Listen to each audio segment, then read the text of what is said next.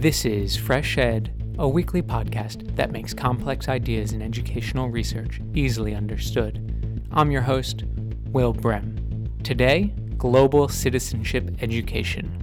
What is global citizenship education and how is it practiced around the world? There are many typologies that define global citizenship education. The global citizenship education being so broad in terms of definition and in terms of how one can uh, become such a citizen is actually fits to many different, sometimes conflicting agenda. And what is the relationship between national citizenship and global citizenship?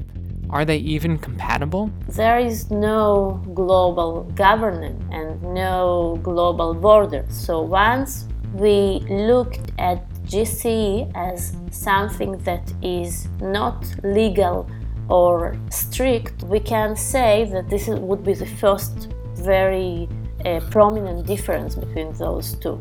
My guest today is Miri Yemini, an honorary visiting lecturer at the Institute of Education at University College London, and a lecturer in the School of Education at Tel Aviv University. She has recently published a new book entitled Internationalization and Global Citizenship in Education. Miri Yemini, welcome to Fresh Ed. Thank you for having me here. Could you tell me what exactly is global citizenship education? I think that the main difficulty in conceptualization of global citizenship education is that it's usually defined by different stakeholders and those are aiming to implement it or to, to investigate it in, for different area of reasons and I think that the definition or the implementation of, of global citizenship education is usually kind of defined what uh, global citizenship education will be about eventually. There are many typologies that define global citizenship education, and I think that most of those typologies are looking at two or maybe three basic definitions of of uh, GC, of Global Citizenship Education. So one would be relating to how an individual would refer to the larger society and to the ultimate other, including uh, empathy, uh, environmental issues, human rights issues.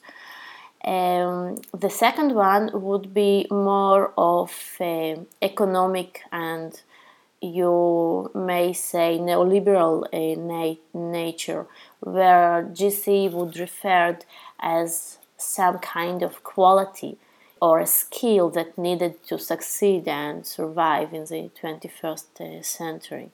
And maybe the, the, the last one, or basic typology, would look uh, very critically into the whole existing both research and policy of GC and kind of define it as the westernized and uh, very much um, in just uh, way and suggesting more post-colonial and, and more critical definition of it where one should be defined or redefined uh, within the broader environment. I think that most of those critical stances related to the deep existing inequalities and north south relations and the existing dominancy uh, in, in, the world, but, both, but also in education. And thus, the third path would be probably more advocated by scholars that actually try to, to, to kind of uh, comply with the, the area of existing uh, definitions.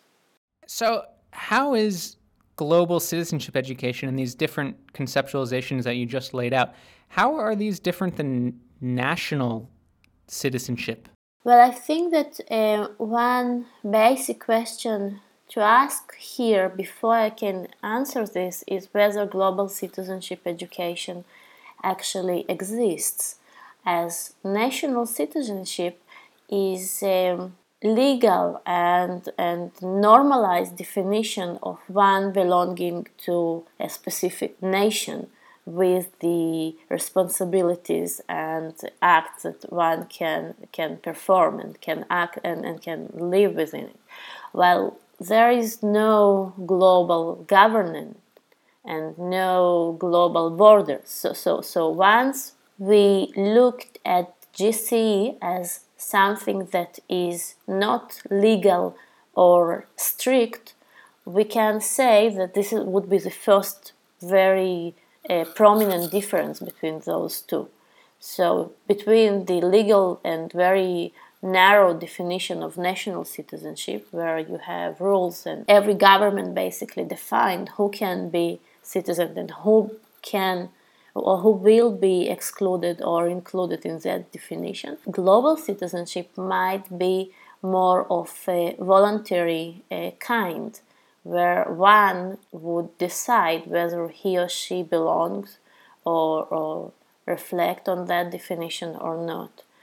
A additional issue that might be taken into account here is that global citizenship is uh, more speak of in a Western world, including explicit Western assumptions on the, for example, geographical mobility of the individuals or on specific uh, resources and assets that one may need in order to participate in this global citizenship debate, while national citizens are usually um, born into specific situation where they belong or excluded or included within it. Why would national governments incorporate global citizenship education into their national curricula? Well, uh, this is a good question, and it seems that, first of all, uh, are they incorporating uh, global citizenship education? When we look at the specific uh, countries and studies that uh, try to, to, to kind of uh, research global citizenship education in different countries, we can see that not many of them are um, pursuing global citizenship education. Those who do, they usually have different reasons for that. For example, some of the uh, places as UK or uh, Canada you can see that these might be under the extracurricular activities that specific uh, external bodies within the country governance uh, pursue in order to add specific agenda. Sometimes it will be related to diversity, human rights, cosmopolitanism. Uh, another set of uh, rationales uh, that gov- national governments might uh, have relates to the competitive part of global citizenship.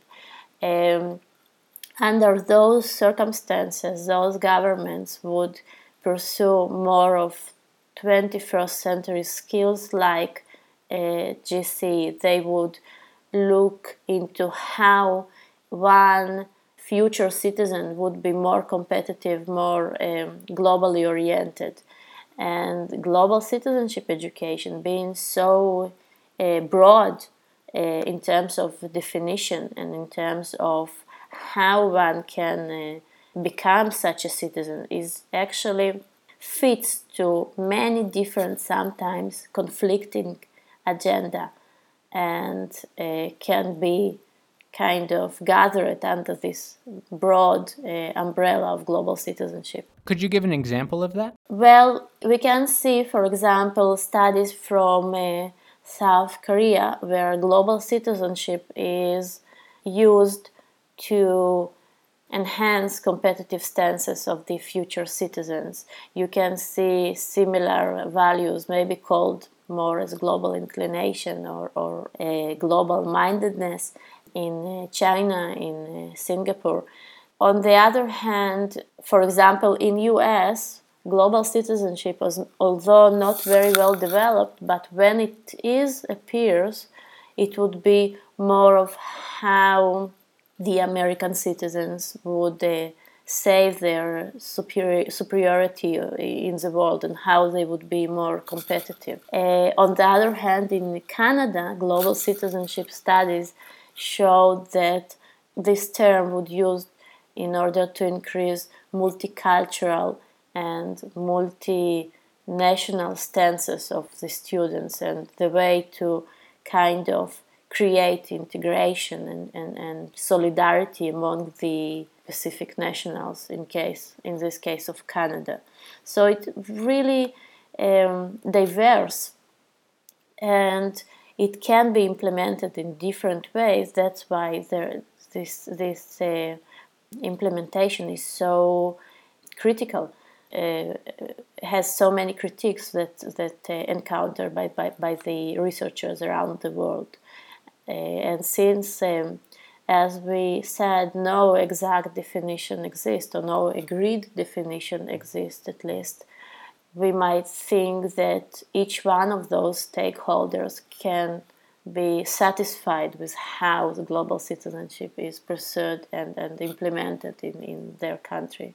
What are some of these gaps between the academic literature and these definitions of global citizenship education and these diverse practices that have very different expected outcomes of global citizenship education. How, what sort of gaps do you see um, when you read the literature and analyze the you know the actual practices? So one example of such a gap is um, that researchers seems to discuss global citizenship as a more accepted and more normalized uh, state of, of society, of, of, of curricula.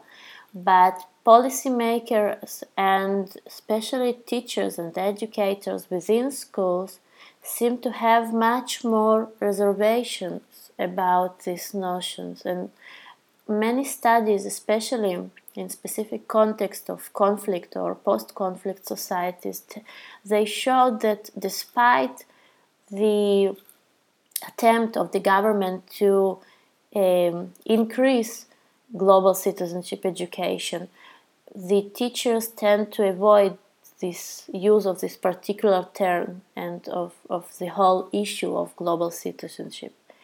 Uh, another gap involves the widespread call for more critical global citizenship education is expressed in, in theoretical research such as of um, Vanessa Andreotti and uh, others, in contrast to the continued lack of, of sort of critical discussions within actual policy.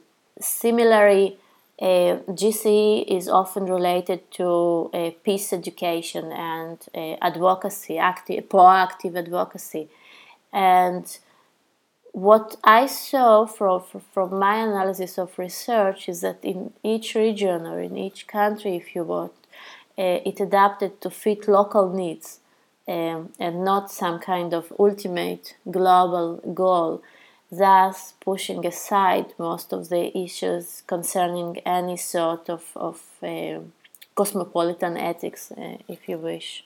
Right. So it sounds like global citizenship education is is a term that can have so many different meanings and so many different practices that it ultimately will it depends on the local context and how it's going to be appropriated and used. Right. Could you talk a little bit more about this idea of cr- the critical stance um, about global citizenship education? So you said it's it appears in the literature quite heavily, but does it actually exist in practice? Are there places that are teaching a more critical stance of global citizenship education and questioning the Western notions that are tied up inside global citizenship education? I would say that most of the programs and most of the studies regarding those programs that I encountered um, weren't very critical, nor in their theoretical standing, neither in the implementation of the studies. I would guess that the dominant pathway to teach global citizenship education is uh, rather not critical. But nevertheless, perhaps individual teachers and individual educators, again, maybe more in higher education sector, um, do engage with those critical stances. And again, being critical is, is a nice thing, but I think that ultimate global citizenship education would require standing, not only taking some kind of critical standing point, but also actually being active and proactive within this sphere.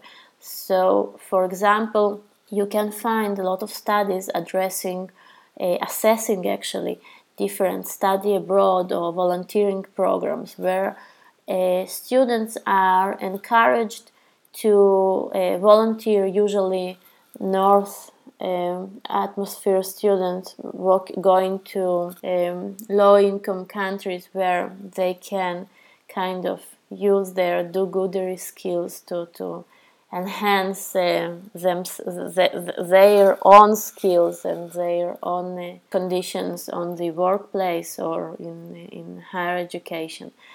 Um, and those kind of, of studies really show how global citizenship can be used for do-goodery only and, uh, and, and not being really transformative act that will change the, the existing uh, uh, hegemonic relationships between countries, between individuals, between nations. Nevertheless, I see and I meet a lot of teachers and educators, especially in my research on uh, in my field research in this area that individually and usually uh, as an voice opposition to the written curriculum do uh, present very much critical stances and teach students those existing state of um, art but also questioning it uh, permanently and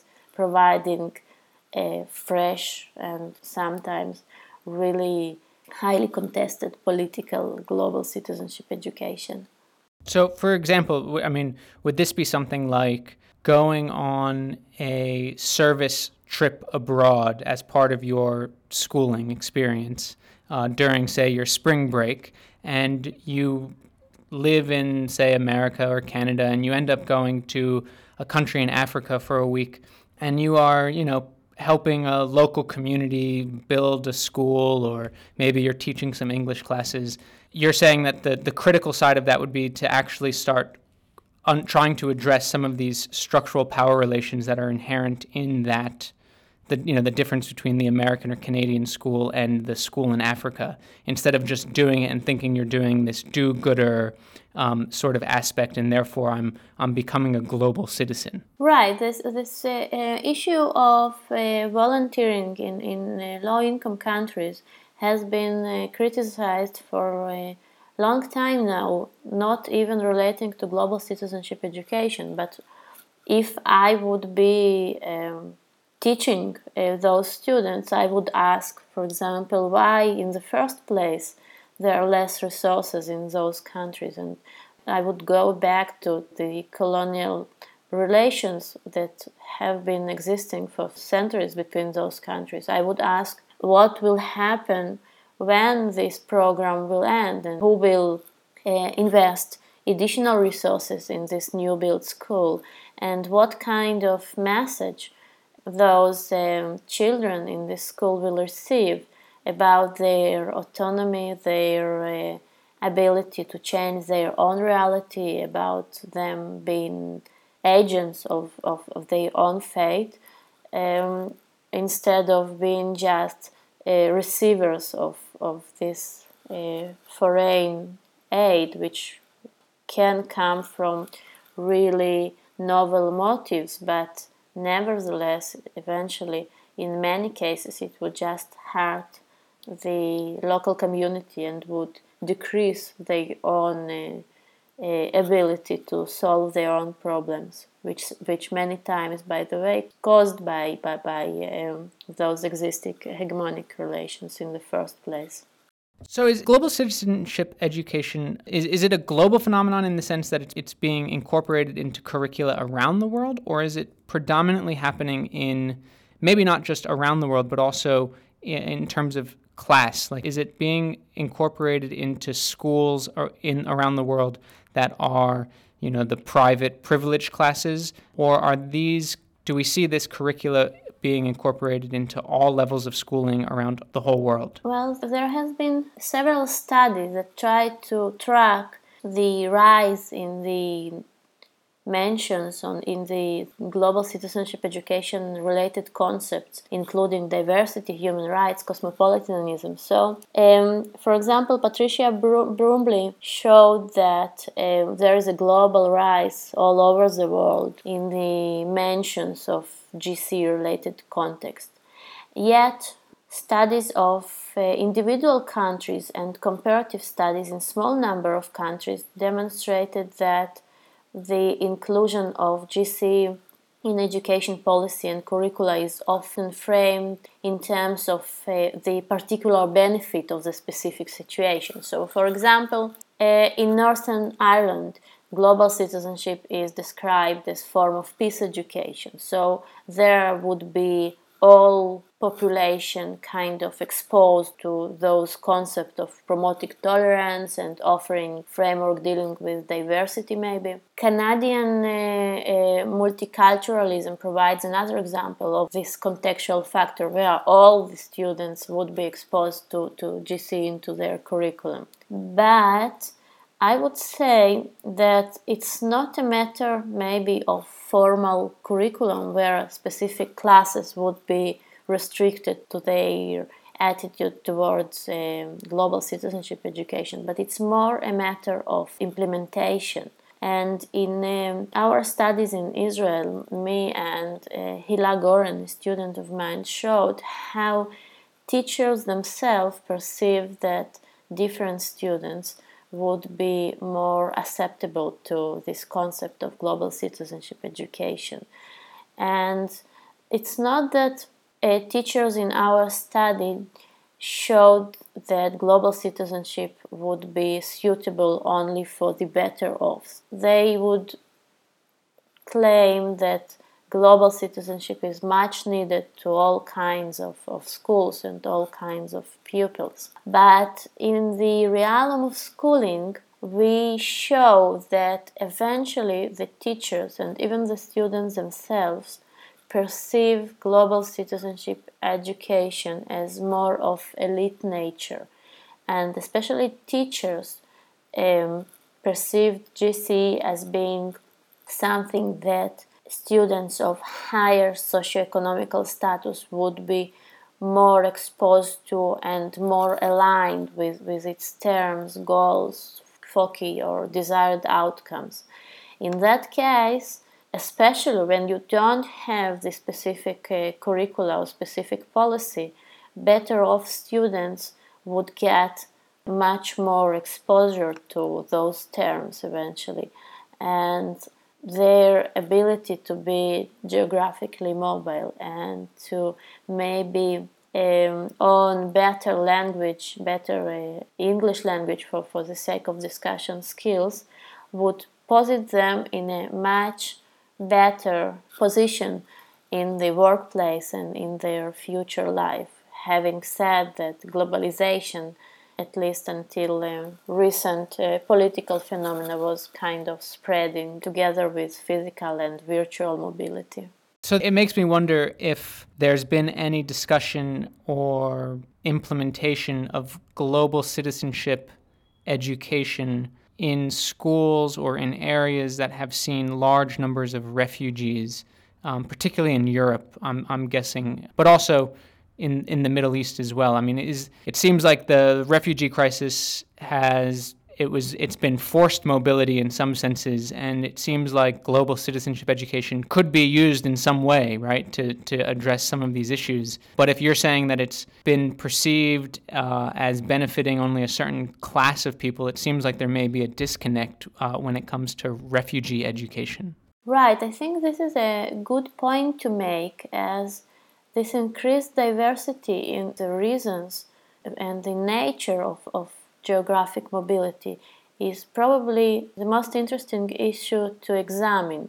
So, if global citizenship can, uh, in theory, serve as alternative um, citizenship mode that can uh, be much rather inclusive for different kinds of people or, um, in specific example of refugees of um, uh, children of, of different nationalities and instead of being taught towards specific national citizenship, they in principle could be engaged under this broader concept of, of global citizenship education.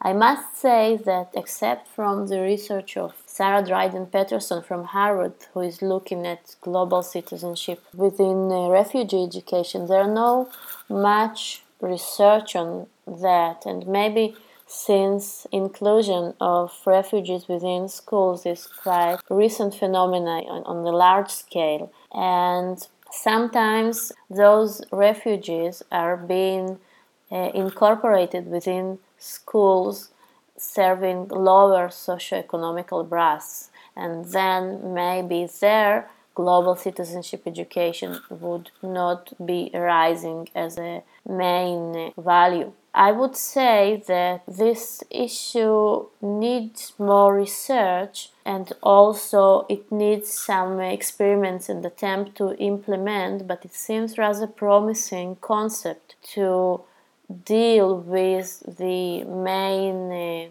kind of uh, aim of schooling, which was traditionally to socialize the youth under the flag, the language, and the values of specific nation. And now, when the world is so much more mobile and some of those mobilities are forced due to war and different individual circumstances, global citizenship education might uh, enter this uh, arena and create a positive way to deal with those power relations uh, embedded with, within existing uh, schooling. So, before we go, I, I just want to ask would you consider yourself a global citizen? Well, I, I guess I would consider myself not connected to any of the countries that I was residing in. Um, uh, well, I, I, I, was born in, in Russia and immigrated with my family to Israel, and now I live in uh, London. I, I think that I'm I find very much sense in global citizenship as an alternative model of uh, human identity.